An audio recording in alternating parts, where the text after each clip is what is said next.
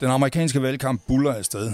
I dag er der 36 dage til, at amerikanerne skal til valgurnerne, og tumulten omkring Donald Trump, den er som sædvanligt så stor, at man næsten glemmer, at han har en modkandidat, der hedder Joe Biden. I løbet af den seneste uge har Trump for eksempel meldt ud, at han ikke nødvendigvis vil slippe magten, bare fordi han taber valget i USA.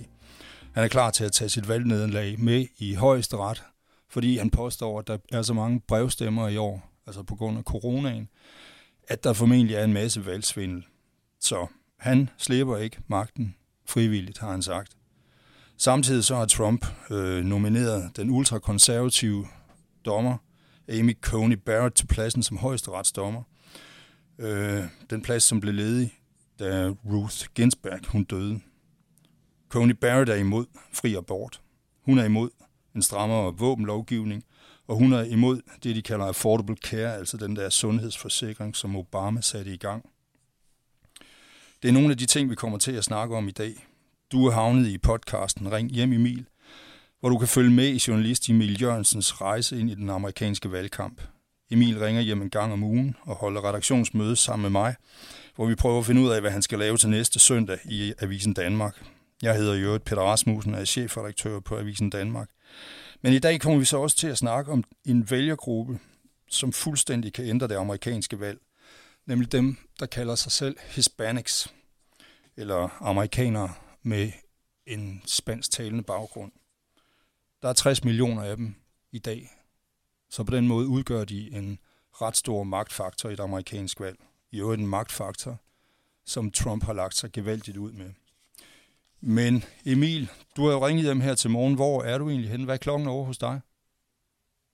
Ja, herovre fra Peter, der siger vi godmorgen nu, fordi klokken den er kvart over seks. Jeg er kørt ind i en ny tidszone, siden vi snakkede sammen sidst, og øh, jeg holder her i El Paso, som jeg har fundet ud af, de siger det, El Paso, som er en, øh, en by helt over i Vest-Texas med 80, 85 procent øh, Hispanics. Og øh, jeg sidder lige nu ude i min bil, fordi at jeg er respekt for de andre, der bor inde i det forstadshus, som jeg har lejet et værelse på her i El Paso, har sat mig ud i bilen. Så jeg ligner en efterretningsagent, tror jeg, som jeg sidder her med mit headset på i en fuldstændig mørklagt gade og, øh, og snakker i bilen. Og øh, genboens hund har opdaget mig, så jeg er bustet, men øh, vi håber på, at øh, vi ikke bliver forstyrret. Ja, eller den begynder at larme. Men Emil, prøv lige at forklare, hvad er Hispanics egentlig for nogen? At, altså, hvad, hvad kan man sige om dem, udover at de er rigtig mange, 60 millioner er alligevel en del? Ja, så kan man sige om dem, at, at det, der ligesom binder det sammen, det er jo, at de alle sammen har en spansktalende baggrund. Men udover det, så er der også bare ret mange forskelle, man skal være opmærksom på, tror jeg. Og det er, at de kommer fra vidt forskellige steder. Der er hispanics med baggrund i Cuba, baggrund i Mexico. Det er primært dem, jeg møder her i Texas. I Honduras, El Salvador. Og ligesom med alle andre vælgergrupper, når vi snakker om så store mængder mennesker her, så er der selvfølgelig både konservative og liberale hispanics, og der er rige og der er fattige hispanics. Men øh, generelt for dem, jeg møder her i Texas, så er det, de er meksikanske amerikanere. Men opfatter de sig selv som en del af et, et fællesskab, eller, op, altså, eller opfatter de sig også som, som, som meget forskellige? Altså alle gamle ja, amerikanere men... føler jo ikke nødvendigvis, at de har et fællesskab, men, men gør de der spansktalende det? Det synes jeg er meget forskelligt. Altså jeg har kørt en lang tur her langs Rio Bravo-dalen, helt ned fra spidsen af Texas sydpå i noget, der hedder Star County, og så op til El Paso her, godt og vel 1000 kilometer. Og det, det er jo i høj grad grænselandet, jeg har mødt her. Og der er enormt stor forskel på de mennesker, jeg møder. Altså, der er nogen, der, der nærmest bliver en lille smule forarvet over det her stempel meksikanske amerikanere. Altså, vi er født i Amerika, vi er amerikanere. Hvilket måske også er forklaringen på, hvorfor så mange af dem faktisk stemmer på Donald Trump og republikanerne, til trods for nogle af de ting, han har sagt om meksikanere. Og så møder jeg også meget, meget unge og progressive Hispanics her, specielt i El Paso, som, som mener, at de er nødt til at forene sig på tværs af nationaliteter, alle dem, der har den her latino-baggrund, fordi det er simpelthen den måde, de kan få størst indflydelse på. Så det, det, det er svært at sige sådan noget helt generelt om, om Hispanics. Altså, hvis, hvis vi lige tager det der med Trump, så fandt jeg det der klip, hvor han siger om Hispanics. De er ikke vores venner, de kommer med narko, de kommer med kriminalitet, de er voldtægtsforbrydere. Og nogle af dem, tænker jeg, er gode mennesker. Men hvornår kommer vi i gang med at slå Mexico ved grænsen? De griner af os. USA er blevet en losplads for resten af verdens problemer. Hvad er det lige, de synes, der er så festligt ved at stemme på Trump, tænker du? Ja, jeg kan godt se, at set udefra, der, der virker det skørt, at manden, der i 2016 lancerede hele sit præsidentkandidatur med anklagen om, at meksikanerne var voldtægtsforbrydere, at han, han skulle få en tredjedel af de hispanic stemmer, der kommer. Det, det, virker, det virker skørt, men, men det, det, det er, der er faktisk nogle, nogle logiske forklaringer på det, når man snakker med folk, og det, det handler om politik, og det handler om værdier, og så handler det om en macho-attitude. Altså, da jeg var i Roma i Star County, her nede i spidsen af det sydlige Texas, der talte jeg med tidligere narkosælgere, som nu var blevet aktivistiske i den lokale kirke. Og nogle af de her meksikanske emigranter, som de ser strømme ind over grænsen, som de ser stranden i et limbo hernede i Roma, mens de venter på deres afgørelse. Dem, dem hjælper kirken, dem hjælper de her aktivister, jeg snakkede med. De viser dem kristen næstekærlighed. Men de mener også, at muren til Mexico er en god idé. De mener også, at Trump han står for sikkerhed i grænselandet. Og så kan man spørge, hvordan harmonerer det med hele den kristne næstekærlighed? Det spurgte jeg dem om, altså at Trump han demoniserer mexikanere på den måde. Og der var en af dem, der svarede, at the bark was bigger than the bite. Altså at gødet var større end bidet, mente han. At Trumps modstand mod Hispanics var i virkeligheden opblæst lidt af medierne.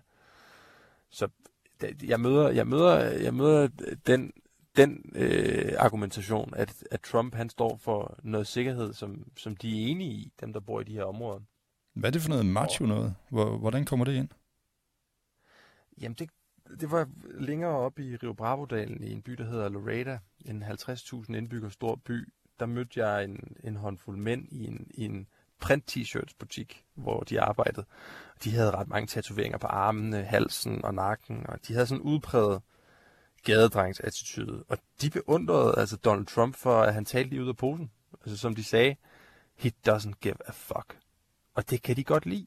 Altså de, de elsker Trumps macho-attitude, og de synes, han er sjov. Ligesom at de også godt kan lide, at han er pro-våben.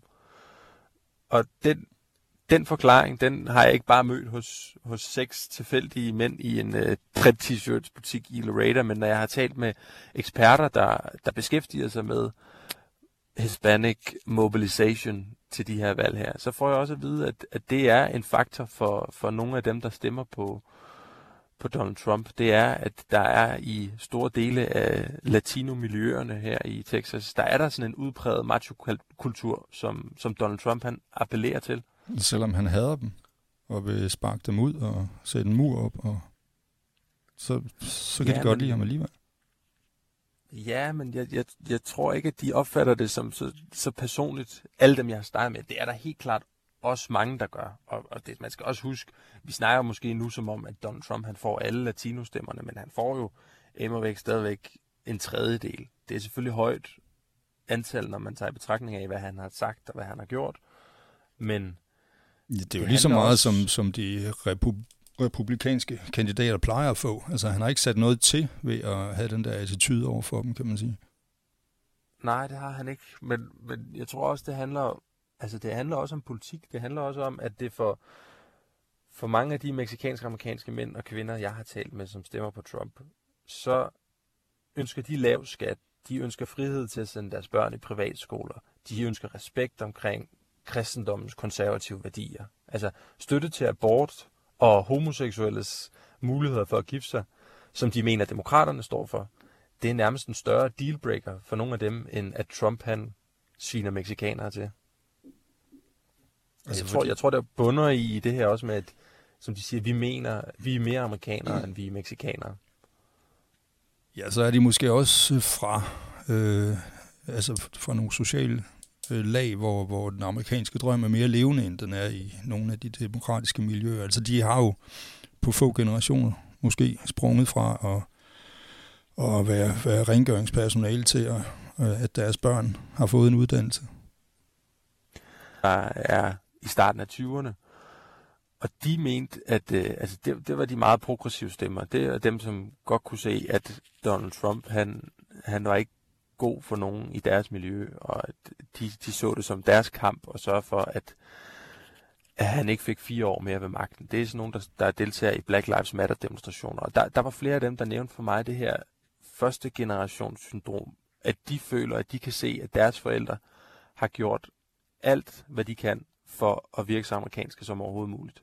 Deres forældre stemte på republikanere, men de har et helt andet ønske, de unge meksikanske amerikanere, om ligesom at lade sig præge af den meksikanske kultur og sige fra over for nogle af de ting, som de føler, at de bliver udsat for. Altså de mener, at der foregår strukturel racisme i, øh, i USA, og at både brune, altså hispanics, og sorte afroamerikanere mm. ligger under for det. Men vi skal jo have lavet noget journalistik på det her tema. Hvad, hvad tænker du der? Hvor, hvor er du egentlig på vej hen nu? Jamen, nu er jeg faktisk ved at være færdig med Texas. Jeg er så småt på vej mod Arizona, og jeg har rigtig meget på bloggen, føler jeg, til at lave det her tema til på næste søndag om Hispanics i Texas. Og øh, der er ligesom to greb, vi kan tage på historien. Jeg er lidt usikker på, hvad der er bedst, men øh, den ene mulighed, det er at tage læserne med på en altså tage læserne med på rejsen helt ned fra Rio Bravo-dalen, og så de 1000 kilometer op her til El Paso, hvor at virkeligheden mellem byerne, det bare er uendelige mængder prærieland med kaktusplanter og vindhekse og intet andet end det. Og så præsentere dem for et lidt bredere udsnit af forskellige meksikanske amerikanere, både fra det helt fattige og kriminaliserede Star County i, i spidsen af det sydlige Texas, og de lidt mere urbaniserede storbymennesker her i El Paso, hvor vi hører nogle lidt mere progressive kræfter. Det er den ene mulighed, altså simpelthen at, at bygge det op som, som et roadtrip. Den anden mulighed, det er, at vi zoomer ind på nogle enkelte Hispanics her i El Paso, og måske bruger deres familiehistorie som motoren i, i fortællingen. Man kan sige, fordelen ved, fordelen ved at tage hele turen ned fra Rio Bravo-dalen og herop, det er, at vi, vi får måske bare en lille smule mere repræsentativt billede af nogle af de forskellige mennesker, der, der bor med spansktalende baggrund her i staten. Fordelen ved det andet er, at det måske bliver lidt mere fokuseret på nogle enkelte mennesker. Jeg ved ikke, hvad du, hvad du tænker, Peter. Nej, hvor, hvor er det, du siger, at turen starter i Rio Bravo-dalen? Er det der, øh, er det der muren er ved at blive bygget? Ja, muren er faktisk ved at blive bygget flere steder. Den er også ved at blive bygget her i El Paso. Jeg var ude og kigge på den i går med en, med en, med en ung, ung kvinde, som, som viste mig det, der var engang, og det, der stadigvæk er, som de kalder for tortilla-muren, fordi den simpelthen bare står og er så skrøbelig. Og der kan man se, at de er ved at bygge noget mere, øh, en noget mere robust mur op i, op i bjergene til, til Mexico. Men, men det er blevet, der er blevet nedlagt forbud mod det fra, øh, fra den lokale kommune her. Så det er strandet, og det er det også nede i, øh, nede i Rio Bravo-dalen. Altså, jeg synes jo, den historie, som bedst viser, hvor forskellige de er, de her Hispanics, og hvad det er for en samfundsgruppe, den betegnelse spænder over. Den historie, der bedst fortæller det, synes jeg, du skal vælge. Det har lidt svært ved at se ud fra det der. Altså, jeg synes ikke, vi skal have alt for meget med dig, der sidder i en bil og ser på vindhækse og, og, og kaktuser. Men, men øh, altså, jo tættere du kan komme på den her befolkningsgruppe, jo bedre bliver historien efter min mening. Og det, det ved jeg ikke, hvilken del, der, øh, der fortæller det bedst. Altså, hvad er det for nogle øh, familiehistorier, du kan få, øh, der hvor du er nu? Ja, men det er jeg også lidt usikker på. Jeg, jeg skal mødes med, øh, med en 21-årig pige i dag, som jeg også snakkede med i går, og øh, det er hende, som hvis far stemmer på republikanerne, og som har lidt et problem med, at hun synes, han rager næsen så langt frem, at hun er liberal og progressiv, at hun dybest set ønsker at forandre Texas, og det er jo det, der også er den store historie, det her, Peter, fordi vi snakker om, at i 2021, altså til næste år, der er Hispanics den største befolkningsgruppe i Texas. Og, øh, lad mig lige gentage det, så alle lytterne også er det med. Det er altså ikke om 50, 20 eller 10 år. Det er til næste år, at der bor flere Hispanics i Texas, end der bor hvide amerikanere. Så den potentielle indflydelse, de kan komme til at have, er jo enorm. Og øh, vi snakker om, at hvis, hvis der bare var nogle flere hispanics, der stemte, fordi de stemmer jo typisk på demokraterne, så kunne de tippe den her ærkerepublikanske stat over til demokratisk for første gang i mange, mange årtier. Og det er jo det, der er hele historien også, at mange af de her hispanics, de bor i svingstater. Ikke, ikke i Texas, som jo traditionelt ikke øh, betegnes som en svingstat, men i Arizona, som jeg skal til lige om lidt, i Florida, der kan de jo altså de kan jo stikke en kæppe i hjulet på, på Donald Trumps præsidentdrøm om fire år mere, hvis de går til stemmeurnerne. Og der er hende den unge, øh, som hedder Miranda Escobar.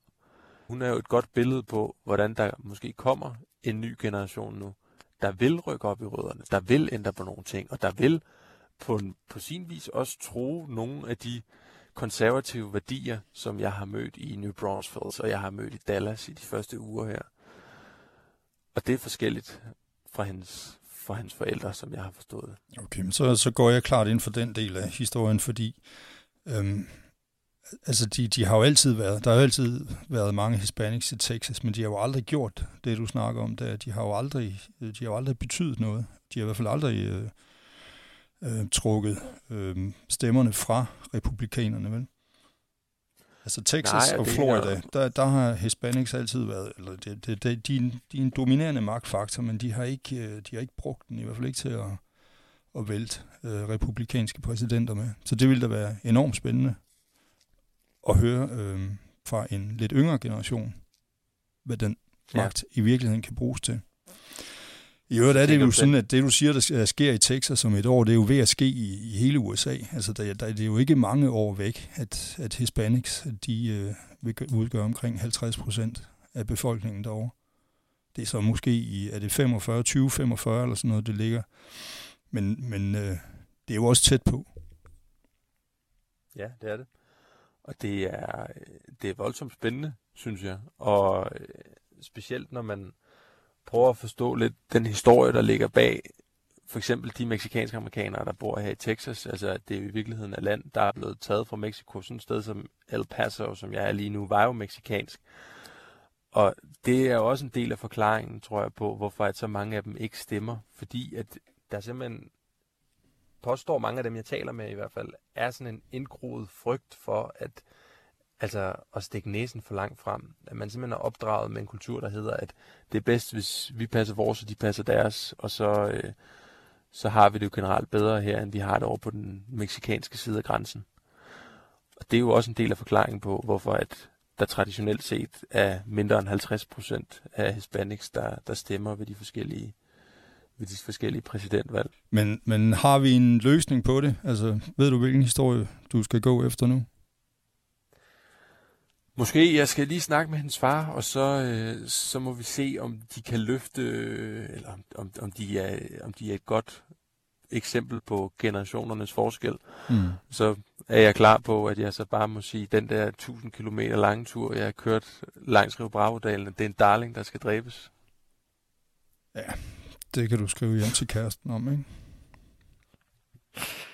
Det er godt. Det går med dig, Peter. Nå. no. Jamen, øh, skal vi ikke lige runde de to andre ting, i hvert fald dem, vi har snakket om herovre i, i Danmark. Det har jo mest været den der sære historie med, at Trump ikke vil acceptere et valgnederlag, men vil gå i højeste ret med det. Altså, hvad, er det noget, man taler om i USA, eller er det bare en af Trumps små særheder, som man smiler af? Jeg vil sige det sådan, medie-USA reagerer med forsigtig panik. Og når jeg siger forsigtig panik, så mener jeg, at mainstream-medierne selvfølgelig ryger på barrikaderne og skriver om, hvorfor at det her det skal tages alvorligt. Men samtidig så virker det også som om, at de er påpasselige med at blæse det alt for meget op, da det jo i sidste ende kan komme til at gavne præsidenten. Mm. Der er ikke kørt breaking bjælker, og New York Times røde heller ikke forsiden her den anden dag. Men på gaden i Texas grænseland, hvor jeg har været her, efter historien er breaket, reagerer som nogen, der har oplevet det her før. Og det har de jo også. Altså tilbage i 2016, der troede Trump også med, at han ikke ville acceptere et valgnederlag. Gennem hele valgkampen her frem mod 2020-valget, der har han forsøgt at så tvivl om selve valgets troværdighed. Og som jeg ser det, så gør det jo to ting. Altså det gør, at alle dem, som er mod Trump, dem som nærmest dagligt går i Black Lives Matter demonstrationer i Los Angeles for eksempel, dem som helliger det meste af deres vågne tid til at bekrige Trumps støtter på sociale medier, altså de bliver bare endnu mere overbevist om, at deres manifestationer af modstand, hvis man kan sige det sådan, deres modstand mod præsidenten er vigtig, og de intensiverer modstanden, hvilket gør, at det bliver lettere for Trump at male det her billede af, at demokraterne står for kaos og oprør, og så handler det pludselig mere om, at Trumps store kæphest igen, lov og orden, måske har en berettigelse. Jamen, det, det, kom, andet, det kommer altså her... til at virke fuldstændig omvendt her, herover, ikke, hvor man, altså ham der, hvad hedder han, lederen af flertallet i, i, i den amerikanske senat, uh, Mitch McConnell. McConnell? Mitch Romney. Nej. Nå, Mitch, ja, ja, ja, ja. Han er ude og sige, at selvfølgelig kommer der en, en, en øh, hvad, hvad kalder det, en ordentlig magtoverdragelse øhm, efter valget. Altså, at, at, at man overhovedet skal ud og sige det, virker jo som om, at det hele er gået fuldstændig bananas under, under Trump, ikke? Jo, det meste af det republikanske bagland har været ude og har haft travlt med at gå over overbevise journalister om, at de ikke skulle tage det her bogstaveligt. Men, men det er jo også det er jo den anden faktor i det her. Det er jo den her slags udmeldinger, som Trump han er blevet så notorisk kendt for. Det gør jo, at altså, han stjæler jo fuldstændig opmærksomheden fra alt andet. Altså medierne taler ikke om, hvor mange der dør på grund af corona i den her uge. De taler om Trump igen, igen, igen. Mm. Og spørgsmålet, som, som medier og eksperter herover de stiller sig selv, det er jo selvfølgelig, hvordan skal de håndtere det her? Altså, hvor bogstaveligt skal de tage ham? Og det kunne jeg faktisk godt tænke mig at kaste tilbage til dig, Peter. Altså, det er dig, der er redaktør på det her, ikke? Hvor bogstaveligt synes du, vi bør tage ham? Altså, skal vi fare fuldstændig på barrikaderne og råbe højt omkring øh, demokratiet står for fald og de autoritære tendenser, eller, eller skal vi forstå, at, at vi faktisk bare spiller med på hans, på hans dans, eller danser med på hans fløjte, hvis det er, at vi, vi fejrer flint over det her? Jamen det, det, er, det er virkelig et godt spørgsmål, fordi Trump han har det jo med at få alt for meget tid i pressen, bare fordi han er Trump og gør mærkelige ting. Øhm, og det er jo rigtigt, det tager jo det tager jo ligesom lyset væk fra, fra de ting, det i virkeligheden handler om, og det er også det, jeg startede med at sige, at, at Joe Biden, han er jo stort set usynlig, i hvert fald i den dækning, der er i, i, i danske medier. Der er, det jo, der er det jo Trump, der kører øh, med det hele. Og man kan så sige, at Trump han er jo så også præsident og skal have en masse dækning, men han er jo dybest set i gang med at tabe et valg, medmindre der sker et eller andet. Ikke? Så det ville, øh, det ville jo være logisk, at, at, at vi dækkede bredere. Men at tage ham alvorligt, det synes jeg godt nok er svært på de her vilkår. Øh, altså, at tage en mand alvorligt, der ikke vil anerkende sit eget valgnederlag, det, det, det bliver svært. Men man, man skal også bare huske, det er jo ikke et faktum, at Trump han vil forsøge at kuppe statsmagten, hvis han taber. Det er forudsigelser om fremtiden, som er spekulative. Og jeg er godt klar over, at han selv hælder rimelig meget benzin på bålet. Men i princippet er det jo ikke anderledes, end at Trump han påpeger, at demokraterne kunne finde på at snyde med brevstemmerne. Mm. Altså, han har jo hele tiden sagt, at grunden til Hillary Clinton hun fik 3 millioner flere stemmer end ham ved seneste øh, præsidentvalg, det var fordi, at der tækkede brevstemmer ind fra mennesker, som er registreret som døde, og der tækkede brevstemmer ind fra udlandet. Altså to ting, som der er absolut ingen evidens for. Men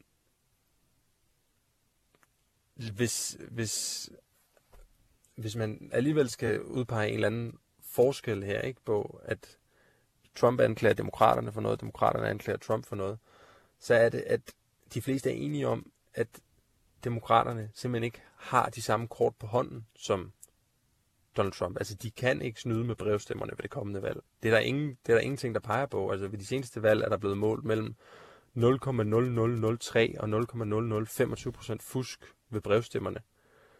Og der har Donald Trump bare en magt. Altså, hvis han nægter at forlade det hvide hus, så er det amerikanske demokrati skrøbeligt. Fordi det beror på, at den tabende kandidat, han accepterer vinderen.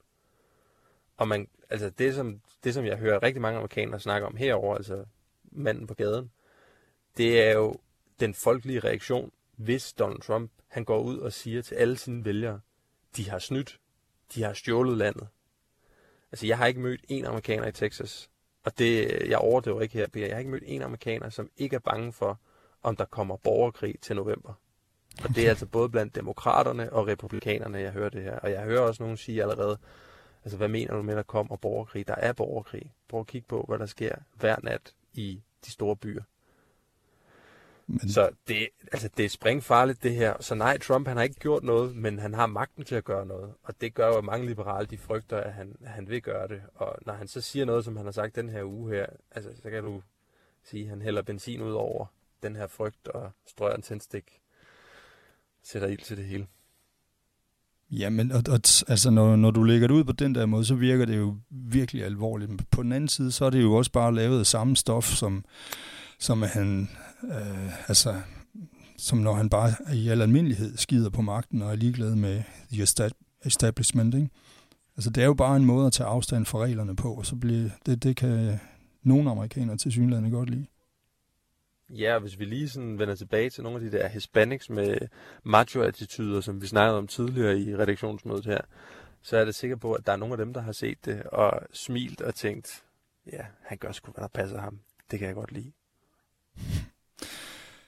Vi er nødt til lige at vende hende der, den nye øh, højesteretsdommer. Det, det er måske lidt vanskeligt at forstå, hvorfor det er så vigtigt, hvem der sidder i højesteret. Men det er jo åbenbart en helt anden sag i USA, end det er i Danmark. Øh, hvorfor er det så vigtigt, hvem der sidder der? Fordi at de højesteretsdommere, der er i USA, har enormt stor indflydelse på, hvordan at landet bliver formet rent politisk, og hvad for nogle love og regler, der, der gør sig gældende. Altså hvis vi bare tager udgangspunkt i Ruth Ginsburg, som jo er højesteretsdommeren, der døde i sidste uge, og som er helt grund til, at vi har den her snak nu, så har hun jo gjort mere for at forandre USA for amerikanske kvinder, end de fleste præsidenter har været heldige til at forandre det her land. Så de har, de har en enorm stor magt, og lige nu, der er balancen i højesteret, den er tippet over til konservativt forvør, fordi at Trump i forvejen har udnævnt dommer, og nu er han på vej til at få en, altså en, en mor til syv konservativ, kristen, 48-årig højesteretsdommer øh, stemt ind måske. Vi ved det ikke endnu. Hun er kun blevet nomineret, og det er senatet, der afgør det, men republikanerne har jo et flertal i senatet, så derfor så er det ikke usandsynligt, at det kommer til at ske. Og hun vil blive den yngste højesteretsdommer nogensinde, og det gør hende meget magtfuld, fordi herover er man højesteretsdommer på livstid. Så det vil sige, vi ser altså i hvert fald måske 30 år med Amy Coney Barrett, hvis ellers at øh, hun går igennem. Men hvorfor har det været så vigtigt at få hende presset ind lige nu? Øh, der er jo sådan almindelige opfordringer til, at man skulle vente til efter præsidentvalget, ikke? Ja, og det er der jo fordi, at vi stod med nogenlunde samme situation for øh, fire år siden, da Barack Obama, han var på vej ud af, nej undskyld, for, for otte år siden, da Barack Obama var på vej, på vej ind i et præsidentvalg, og øh, der var en højesteretsdommer, en ledig, et ledigt sæde, hvor at øh, republikanerne, de slog på trummen for, at der var man altså nødt til at vente til eftervalget. Det var det eneste sådan, etiske at gøre, at lade amerikanerne bestemme, om de vil have en demokratisk eller republikansk præsident til at udpege og nominere den næste højesteretsdommer. Og der ventede øh, demokraterne. Det gør republikanerne ikke den her gang, og det er jo fordi, det er jo en ekstra fjer i hatten på Donald Trump. Og det er jo noget, som betyder noget for mange af hans konservative vælgere. Altså de, de mennesker, jeg har talt med her i New Braunfels og i Dallas til de første kapitler i, øh, i serien, som er de her meget konservative republikanere. For dem betyder det jo enormt meget, at der nu kommer en ind, som vil kæmpe for, øh, at altså, for abortmodstand og, og, og retten til at bære våben. Altså det er jo, det er jo lige ned i deres kerneværdier. Mm. Emil, vi skal til at runde det her redaktionsmøde af, men hvis man nu vil følge med i de her ting, øh, vi har haft op, øh, sker der noget over hos dig her i, Ja. i løbet af næste uges tid. Det gør der. Der er rigtig, herover der ser vi alle sammen frem mod tirsdag aften, som så er onsdag tidlig morgen, før fanden har fået sko på i Danmark, hvor at øh, den første præsidentdebat, den øh, løber af stablen. Altså den første duel mellem Joe Biden og præsident Donald Trump. Så øh, hvis man har lyst til at se det, så skal man sætte væk ud til rigtig tidlig onsdag morgen, og ellers så, øh, ja, så skal jeg nok prøve at holde styr på, hvad der bliver sagt. Jeg kan fortælle, at en sjette del af den første debat, Peter, den er dedikeret til at snakke om valgets troværdighed. Og det er jo ret vildt, ikke, okay. når man tænker over det. At, øh, at vi er kommet dertil, hvor at, øh, der skal dedikeres så meget tid til, øh, til det. Jamen lad os øh, stoppe her, Emil. Øhm, det her, det var tredje afsnit i podcastserien Ring hjem Emil. Emils tur ind i den amerikanske valgkamp er blevet til i samarbejde mellem Fyns Stifttidende og Avisen Danmark, og vi sender næste afsnit på onsdag i næste uge, så øh, ring hjem Emil. Det skal jeg nok, Peter.